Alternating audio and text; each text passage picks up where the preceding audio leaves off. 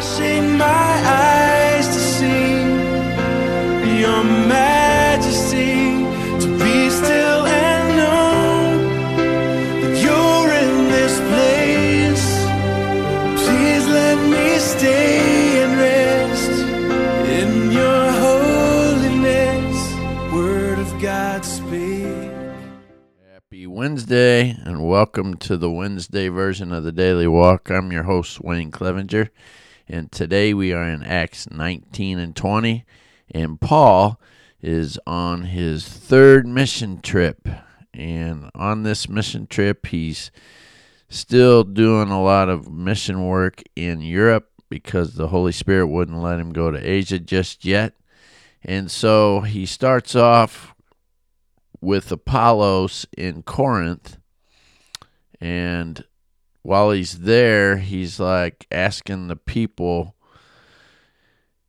that are the believers that just received this forgiveness of sins through the good news of Jesus Christ if they have received the Holy Spirit when they believed. And this is an interesting reply, they say. They say, no, we haven't even heard that there is a Holy Spirit. And so he asks them, Well, how were you baptized? And they said, We were baptized by the method of John. That'd be John the Baptist. And he says, Well, John's baptism was the one that called for repentance. So that baptism, when we get baptized in water, which is John's baptism, that is an outward expression of an inward grace. That is an expression that says we have repented of our sins and asked Jesus to be in our heart.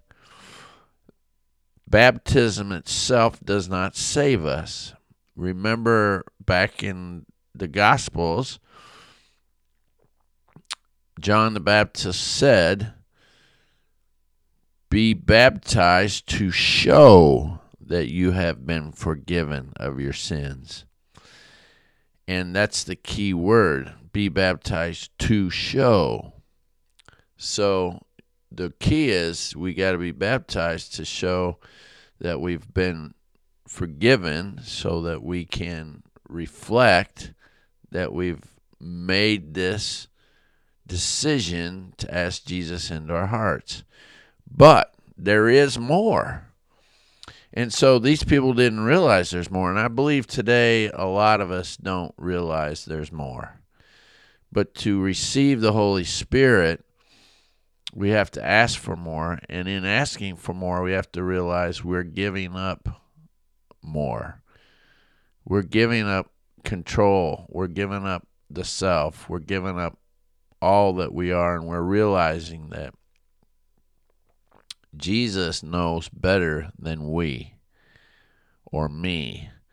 And we're saying, Lord, you can have all of me. And we're saying, sanctify me through and through. I give myself to you. And we let the Holy Spirit come in and just fill our body, take over everything we do our thought processes, our actions, our reactions. And we commit to totally live for Jesus. No more distractions, no more things between us and God. And so when the people heard about that, Paul lays hands on them and prays over them, which we can do that if so desired. And they received the Holy Spirit. And there was about 12 guys in all that received that. So if you have not received the sanctifying power of the Holy Spirit, we encourage you every day. If you've been saved, there's more. and it's awesome. Because when the Holy Spirit leads you through life, doesn't mean it's going to be easier, but it's great to know that He's right there leading you. So, Paul gets done there and he goes to Ephesus. Now, remember, he's not really going to Asia yet, but yet Ephesus, if you look at it, is considered to be in Asia, but it's really on the Europe Asia border, and it's of heavily Greco Roman influence. And we get that real quick with a lot of things that happen there. So he gets to Ephesus and he's preaching the word there. And there's some guys that, you know, it's still called the way, and he's preaching the word, and a lot of good things are happening. And so there's some people there that want to do what he does, but they don't do what Paul does with the infilling of the Holy Spirit. They do it of the flesh. They do it on their own accord. They do it with their own way. So they're going around trying to heal people and see when Paul does it, it's in the name of Jesus, right? Because he's filled with the Holy Spirit. I mean, Paul could heal people because he's given all authority, right? Uh, John 14, 12, Jesus says, All the things that I have done, you will do and more when the power of the Holy Spirit comes over you. And so Paul has that power, right? Well, these guys that are uh, going town to town, they try to do that. And when they do it, they say, I command you in the name of Jesus, whom Paul preaches about, to come out. So they really aren't grounded in this Holy Spirit infilling. They're just kind of using the coattails of Paul. So to me, this sounds like they're saying it, but there's a hint of unbelief in there, and they're just hoping it works, right? And so one day they tried to do this, and one of the evil spirits that they were trying to cast out speaks back to them. I don't know about you, but that would scare the mess out of me. And so one of the evil spirits says, I know Jesus. So there you go. There's a difference between knowing Jesus and having a relationship with him because even the evil spirits know who Jesus is.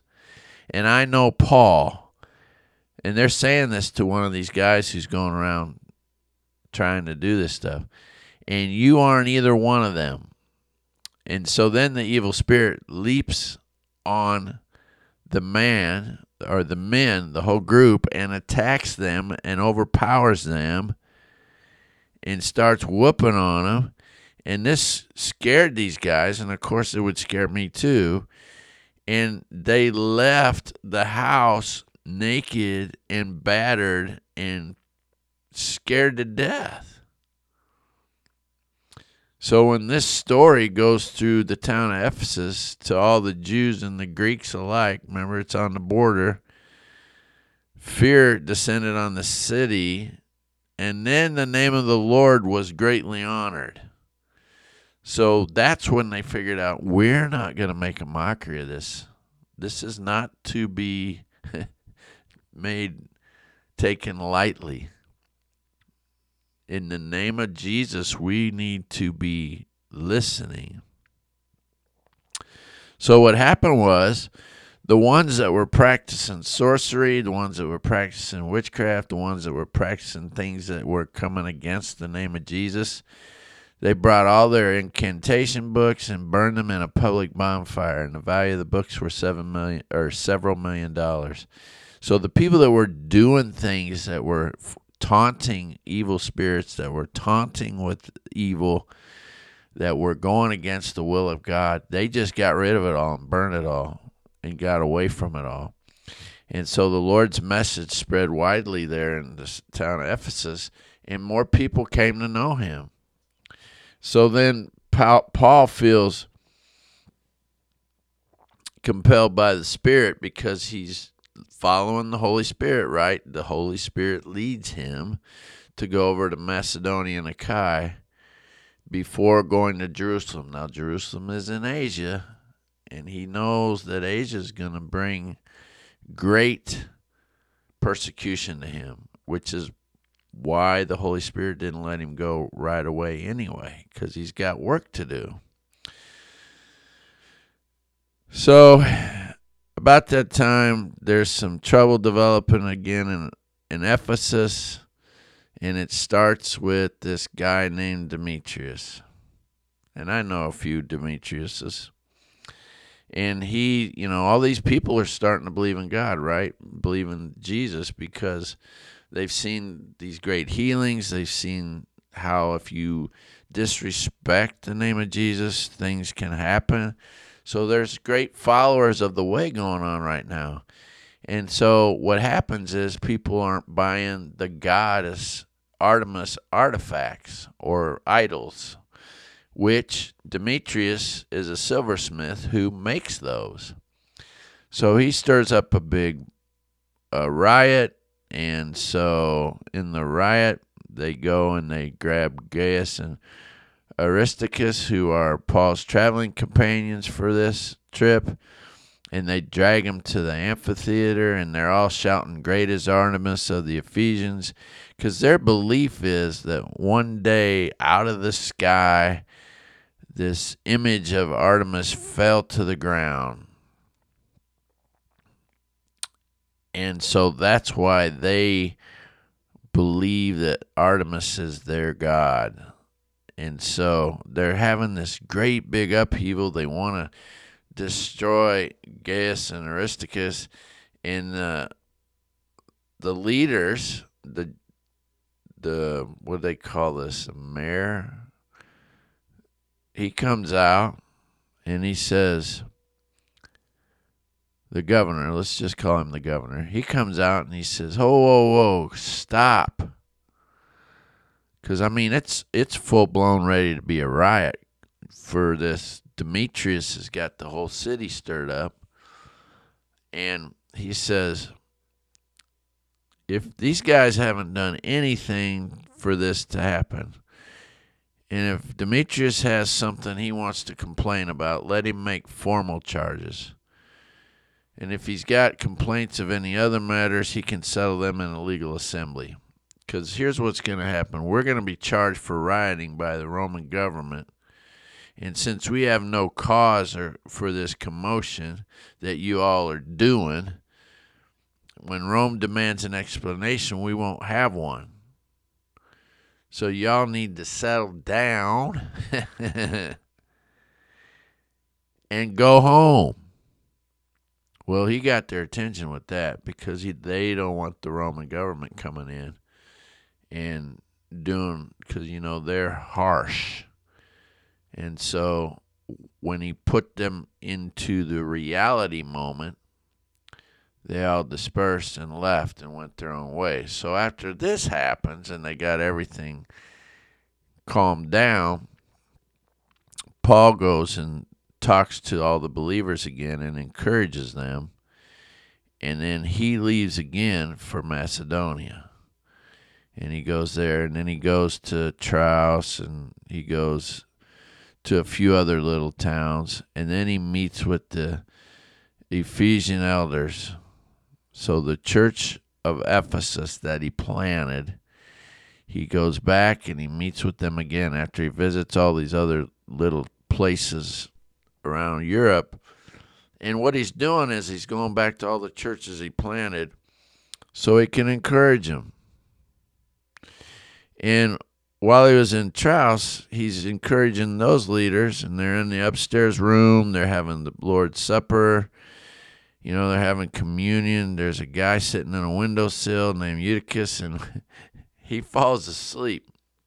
Now, we all have those people in church that'll fall asleep no matter how loud you are as a pastor, and sometimes I can be loud. But what's interesting is this guy sitting in like a second story windowsill, falls asleep. Oh, it's three stories, my fault, and falls to his death, so they say. So remember, Paul has the power of the Holy Spirit in him, and he goes downstairs, cradles the man in his arms, and says, This man is not dead. He's fine.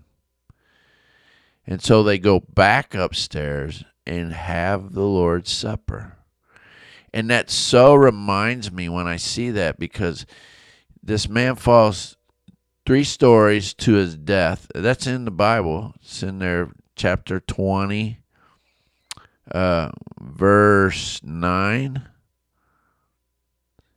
And then verse 10, Paul goes down, bends over him, took him in his arms. Don't worry, he said, he's alive.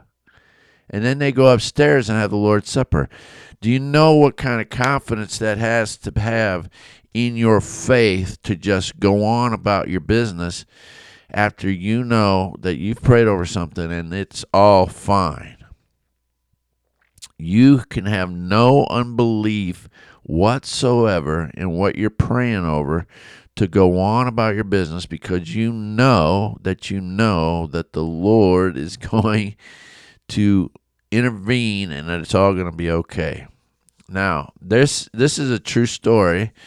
My father is one of five sons, and when they were little, his brother, when they were little, now I'm talking toddler age, some of them were, because there's five of them, so they're not five toddlers, but they're not separated by much. So I would say like five, seven years old down to like one, let's just say.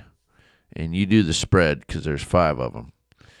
One of them got under the cabinet of the kitchen sink and drank something like Drano. Let's just call it that. And of course, he got deathly ill from drinking it, falls on the floor, looks like he's in an unsurvivable mode, like this story here.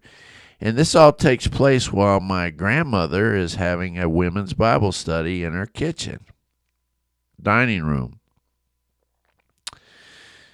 The older brother goes and tells their mom that, hey, so and so has just got under the sink. You got to go check him because he's not moving. So she goes over, puts two and two together, sees what's happening. The women all go pray over this young boy who looks like he's fixing to die. And they have this Holy Spirit come down over him meeting in the kitchen over her son and they pray down heaven over him for healing and then they go back to their bible study while he's still laying on the floor. And within a minute or so this boy her young son gets up and runs off and just starts playing again. End of story. He's healed. He's totally fine. He was totally fine for the rest of his life. He lives on and is good. And so when that story is told later, people ask her, "Well, how did you how could you do that? How could you just go back to your Bible study when he's still laying on the floor?" And my grandma her words and I have to think Paul thought the same thing. Her words were, I just knew. I mean, come on. How many of us can pray for something and walk away and just know that God is going to take care of it and be good in it? That's the life of her young son. And she had five young sons. You know how valuable your kids are to you. She had the blessed assurance that the Holy Spirit was over him, that God was going to heal him, that God had healed him. She claimed it she received it, she claimed it, she lived it, she watched it, and it happened right there. So, if anything, man, I'm excited over that, if you can't tell, because it happened. And for her to have that blessed assurance and knowledge and knowing the power of the Holy Spirit, I just knew, she said. And they went back and finished their Bible study. And then my uncle, who was her little son at the time, just got up and started playing and did his thing. Now, anybody can cast shadows of doubts over this whole thing. Oh, well, maybe it really wasn't what it was. But yes, it was. And there's plenty of witness to say so. But there's plenty of witness to say that Jesus came on the scene, the Holy Spirit was there, and this was huge. And so in this story, we have it in writing that he fell three stories to his death But then Paul went out, got him in his arms, and then he obviously prayed over him and said, He's alive. And then because they knew everything was good, they went up and finished the Lord's Supper. And then it says in verse 12, Meanwhile, the young man was taken home alive and well, and everybody was greatly relieved. I don't know about you, but that's awesome. That's awesome. So then Paul goes and visits a couple more places, but then he, before he goes to Jerusalem, he comes back to the Ephesus elders, meets with them again, and he just tells them, you know, hey, you know, I, when I was here, uh, I met with you and I did a lot of the work for the Lord humbly. And now I'm bound by the Spirit to go to Jerusalem, which I know is going to bring me jail time and suffering because the Lord has pointed that out to me. But here's what Paul says My life is worth nothing to me unless I use it for finishing the work assigned me by the Lord Jesus, which is the work of telling others the good news about the wonderful grace of God. How often did Jesus say something similar to that when he was walking the earth? How often did Jesus say, My words are not my own, but those of the Father? My work here is only what the Father sends me to do. And when Jesus was getting ready to be crucified, he said himself that I am here only for the Father to be glorified, so that you may believe in the one he sent. So Paul is really living out what Jesus lived out because Paul is truthfully doing what Jesus said. Unless you want to f- take up your cross and give up your life, you can never have your a life with me. And if you give up your life, then you will have life. And Paul is seeing that. So he keeps meeting, talking with him, and telling him that um, he's you know I've been faithful. I've tried to do everything. I've tried to share the thing with you and uh, the gospel message with you. And so he gives them encouragement. Guard yourselves. Guard against the false witnesses, the false prophets, and watch out because there's some even amongst you that are going to try to twist things once I leave.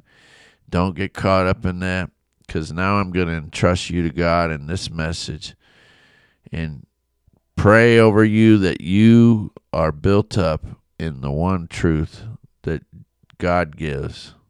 And remember, it's blessed, you're more blessed to give than to receive.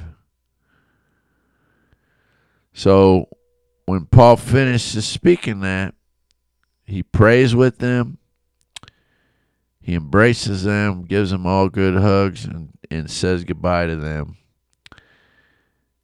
And most of them, you know, were sad because they knew they'd never see him again. And they escort him down to the ship, and that's how it closes out today. So, what we got to do is remember the big thing today is if you've been saved today, know that the Holy Spirit is there for you too. And you got to ask Him, Lord, come into my life and we receive that infilling of the Holy Spirit, that's when we say, Lord, take control of my life. Because I know I don't want to be going back and forth, back and forth, back and forth. I want all of you so you can have all of me. And when the Spirit comes over you, you will receive great power. Jesus said that. That doesn't mean we're powerful people. That just means he gives us a new strength in Him that others don't know. So we can endure more because He'll have us do more. So have a great Wednesday. I hope you had a great rest yesterday and we caught up. But know that that second means of grace. And receiving the Holy Spirit through entire sanctification is yours just for the asking. Have a great Wednesday. We'll see you. God speak, would you pour down like rain? Shake my